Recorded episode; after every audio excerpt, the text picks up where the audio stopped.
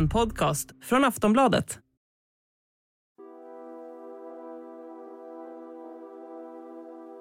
Det är oroligt vid gränsen mellan Serbien och Kosovo. Skott har avfyrats, demonstranter har blockerat vägar med tunga maskiner och lastbilar fyllda med grus. Och den kosovanska polisen uppger att de har stängt två gränsövergångar till Serbien. Anledningen till händelserna är en order om att bilar i Kosovo som har serbiska registreringsskyltar måste byta till kosovanska registreringsskyltar. Och serbiska medborgare som besöker Kosovo måste skaffa ett särskilt inresedokument för att få korsa gränsen. Det är inte bara de direkt berörda som reagerar på oroligheterna. Nato har sagt att de är beredda att agera om stabiliteten i området skulle äventyras ytterligare. Och enligt Reuters ska även italienska fredsbevarande styrkor ha varit på plats. Men hur har det blivit så här? Ja, de två staterna har länge haft en spänd relation. Kosovo var tidigare en provins i Serbien men förklarade sig som en självständig stat år 2008. Så varför har den frostiga relationen fått spinn just nu? Har Ryssland någonting med saken att göra? Och finns det en risk att situationen eskalerar ytterligare till en väpnad konflikt? I dagens Aftonbladet Daily reder vi ut vad som egentligen händer på gränsen mellan Serbien och Kosovo. Med oss har vi Sanemi Resic, Balkanexpert och historiker vid Lunds universitet. Jag heter Vilma Ljunggren. Välkommen till Aftonbladet Daily, Sanemir. Tack så mycket. När vi pratar om oroligheter på gränsen mellan Serbien och Kosovo, vad är det för ett område? Det är ju det som lite nästan slarvigt kallas för Balkan och det som en gång tillhörde forna Jugoslavien. Eh, där Kosovo eh, var en provins, en serbisk provins eh, och som under krigen på 90-talet splittrades upp i en del efterföljarstater. Och just den här gränsen mellan eh, Serbien och Kosovo är ju en gräns som eh, eh, man från serbisk sida inte erkänner utan man menar på att det här är en del av Serbien och icke mer med det. Medan man från den kosovoalbanska sidan, alltså kosovanerna, sedan 2008 har gått ut med sin självständighet och menar på att det här är en skarp gräns mellan två olika stater. Så att det är ju en gräns som finns sedan Jugoslavien-tiden och eh, där man så att säga från respektive sida eh, från, eh, inte respekterar eh, att det är en gräns mellan två stater utan från serbisk sida ser man det som en, en del av Serbien. Och vad är det som har hänt nu då vid den här gränsen? Alltså de här, den här typen av incidenter är faktiskt inte så ovanliga. Eh, det är ju det här med att man har faktiskt i åtminstone 12-13 år diskuterat det här med att man från eh, kosovansk sida har lite svårt att acceptera att de serber, de kosovoserber som bor i norra Kosovo då, där majoriteten fortfarande är serber, att de kan köra in med serbiskt eh, registrerade bilar och menar på att det får vara ett slut på detta. Och det, detta beslöt man redan 2011 att man skulle komma överens om, om hur man skulle lösa detta. Och då har man då från kosovansk sida bestämt sig för just nu att eh, nu, nu är det skarpt läge, nu ska de här registreringarna, de här serbiska bilarna ska bort. Antingen tillhör man Kosovo eller så gör man det inte. Sen så tror jag också, och jag tror inte att det är en, en alltför vågad gissning att göra, att det har lite med, med världsläget att göra just nu, att man från kosovansk sida eh, testar lite för att serberna är väldigt pressade i frågan om Ryssland, Ukraina och även från Bryssel, alltså Europeiska unionen, eh, där man mer eller mindre pressar serberna. Ska ni välja EU eller ska ni välja Moskva? Och då tror jag man nog från kosovansk sida ser att de är så pass pressade att det är nu, nu tar vi eh, vår chans att en gång för alla lösa den här frågan med att man inte ska köra med serbisk registrerade bilar i Kosovo. Så det finns även andra politiska dimensioner bakom det här? Absolut, och, och serberna är pressade för att majoriteten av serberna eh, är faktiskt på Moskvas sida i den här konflikten. Samtidigt så är de ju sedan eh, 12 år tillbaka ett ansökarland till Europeiska unionen och då har man från Bryssel också sagt nu måste välja. Antingen så fortsätter ni att tillhöra den eh, europeiska eh, kultursfären och eh, fortsätter er väg mot medlemskap. Eller så om ni fortsätter att stödja Ryssland så, så är inte det längre relevant. Eh, och samtidigt så pressar man också från Europeiska unionen att man från serbisk sida ska erkänna Kosovo som självständig stat. Vilket man inte har gjort och jag skulle nog våga påstå att ingen serbisk ledare skulle våga att just göra detta. Åtminstone inte de ledare man har haft hittills för att den stora majoriteten av serber eh, eh ser det här som sin kulturvagga, som sin äldsta och heligaste del där den serbiska kulturen och kyrkan föddes för eh, 1400 år sedan. Eh, och det kan man ju se också, det är fortfarande väldigt mycket medeltida kloster och kyrkor i Kosovo som byggdes då på 11, 12, 1300-talen av den serbiska kyrkan. Så det är en väldigt känslig fråga för serberna. Kosovo har ju även beslutat att alla serbiska medborgare som besöker landet måste skaffa ett särskilt inresedokument för att få korsa gränsen. Vad är det? Ja, det, det, är ju så att alltså, om man ser det, om det hade två andra stater så hade man inte tyckt att det är särskilt märkligt och eftersom Kosovo utgår från att man är en självständig stat så menar man på att man kan inte ha en, ett fritt blås mellan Serbien och Kosovo, att eh, serber bara kan resa in utan att man har koll på dem och då, då tappar man också kontrollen på vilka serber till, bor och lever i Kosovo och vilka gör det inte. Så man vill så att säga skruva åt det här genom att verkligen göra en poäng av att vi är en, en, en, en separat självständig stat. Medan man då från serbisk sida menar på att vad är det för dumheter, vi har aldrig erkänt Kosovo, med andra ord ska våra medborgare kunna resa över gränsen obehindrat. Så att eh, där syns ju det här eh, eh, att man inte har erkänt Kosovo ganska tydligt, medan man från Kosovos sida är, är trötta på att man behandlar gränsen som, det, som om den inte fanns. Aftonbladet Daily är strax tillbaka. Cool fact a crocodile can't stick out its tongue. Also, you can get health insurance for a month or just under a year in some states. United Healthcare short term insurance plans, underwritten by Golden Rule Insurance Company, offer flexible, budget friendly coverage for you. Learn more at uh1.com.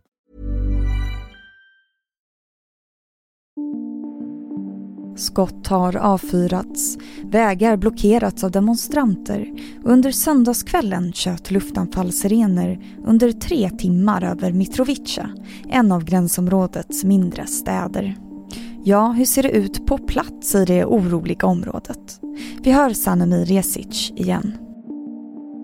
Man krävde ju från kosovansk sida att från och med eh, första september eh, så ska inte längre eh, serbiska registreringsskyltar accepteras utan man kommer så att säga antingen stoppa dem om de kommer från serbisk sida alternativt vad heter det, beslagta bilarna.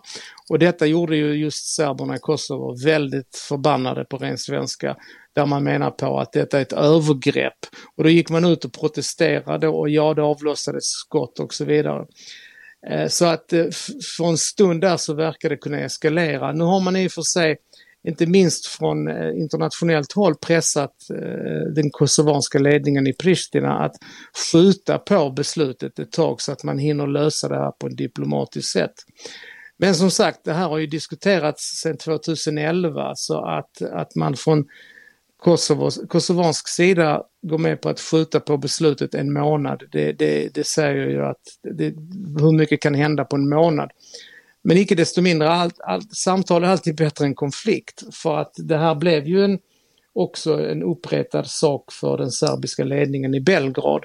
Där eh, inte minst den serbiske presidenten Aleksandar Vucic ganska eh, färgstarkt förklarade att vi vill inte ha konflikt, vi ska försöka lösa detta, men passa er för att gå för långt. Eh, så att, ehm, men som sagt, jag vill åter säga att den här typen av eh, incidenter är inte första gången. Man testar hela tiden gränserna samtidigt som man aldrig riktigt kan komma fram till eh, hur, hur, hur, löser vi den här gordiska knuten? Hur, hur, kommer vi till ett avslut här eftersom Serbien vägrar erkänna Kosovos självständighet och Kosovo å sin sida kan inte drömma om att gå tillbaka och vara en del av Serbien. Och hur har omvärlden reagerat på det här? Man har ju ganska snabbt, åtminstone under den här incidenten, agerat både från Bryssels sida men även från eh, FN och NATOs sida. För NATO har ju soldater på plats i Kosovo. De har ju varit där sedan 1999 eh, när NATO gick i krig med Serbien över Kosovo.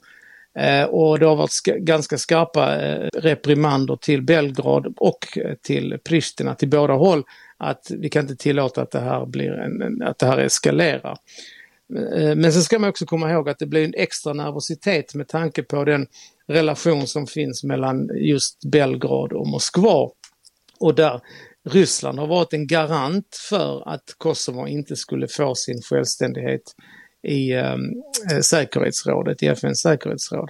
Så det, det, här är, det är många trådar här och där NATO har soldater på plats och de mobiliserades omgående. Det är framförallt italienska soldater som är på plats. Eh, eh, men, men, som sagt, det är inte första gången och jag misstänker att inte att det är sista gången heller. Och det är klart att förr eller senare så kommer en av de här incidenterna att eh, ta steget in i en varmare konflikt. Eh, frågan är bara när det sker och varje gång en sån här sak sker så, så måste man mobilisera de internationella rösterna. Men just nu med tanke på det som händer eh, i Ukraina och Rysslands eh, roll så blir det extra känsligt för det internationella samfundet.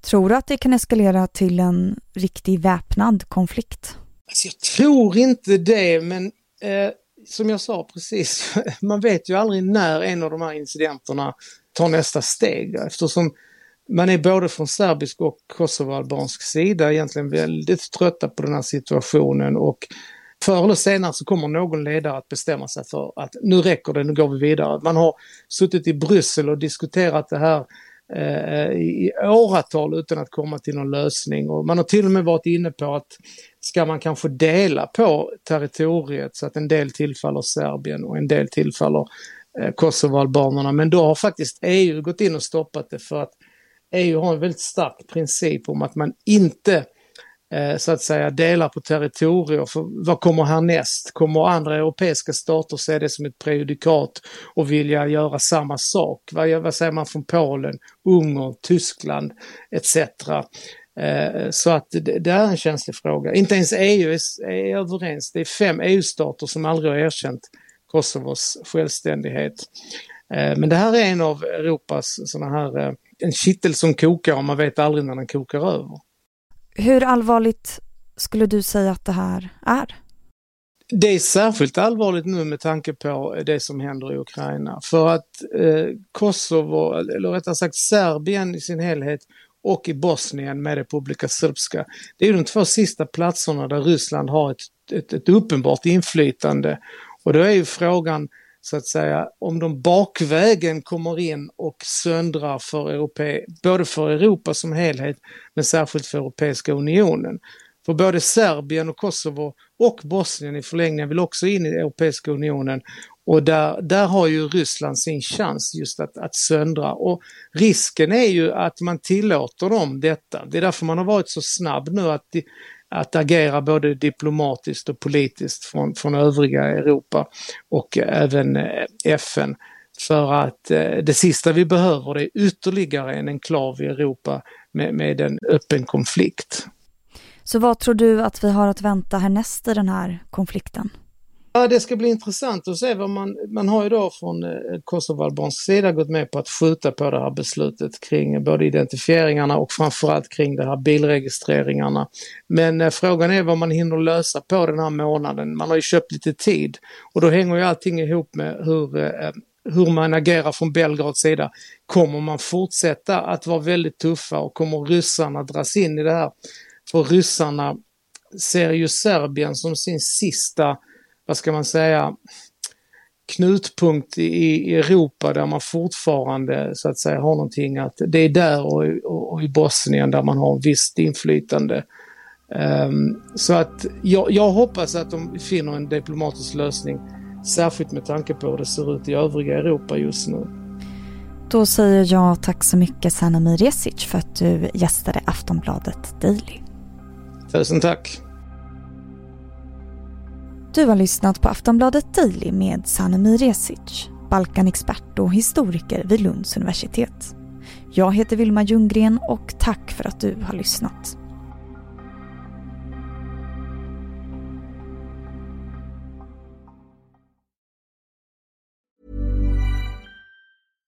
Flexibility is great. That's why there's yoga. Flexibility for your insurance coverage is great too. That's why there's United Healthcare Insurance Plans. Underwritten by Golden Rule Insurance Company, United Healthcare Insurance Plans offer flexible, budget friendly coverage for medical, vision, dental, and more. One of these plans may be right for you if you're, say, between jobs, coming off your parents' plan, turning a side hustle into a full hustle, or even missed open enrollment. Want more flexibility? Find out more about United Healthcare Insurance Plans at uh1.com. Du har lyssnat på en podcast från Aftonbladet. Ansvarig utgivare är Lena K Samuelsson. Tired of ads barging into your favorite news podcasts? Good news. Ad-free listening is available on Amazon Music for all the music plus top podcasts included with your Prime membership. Stay up to date on everything newsworthy by downloading the Amazon Music app for free or go to amazon.com slash news ad free. That's amazon.com slash news ad free to catch up on the latest episodes without the ads.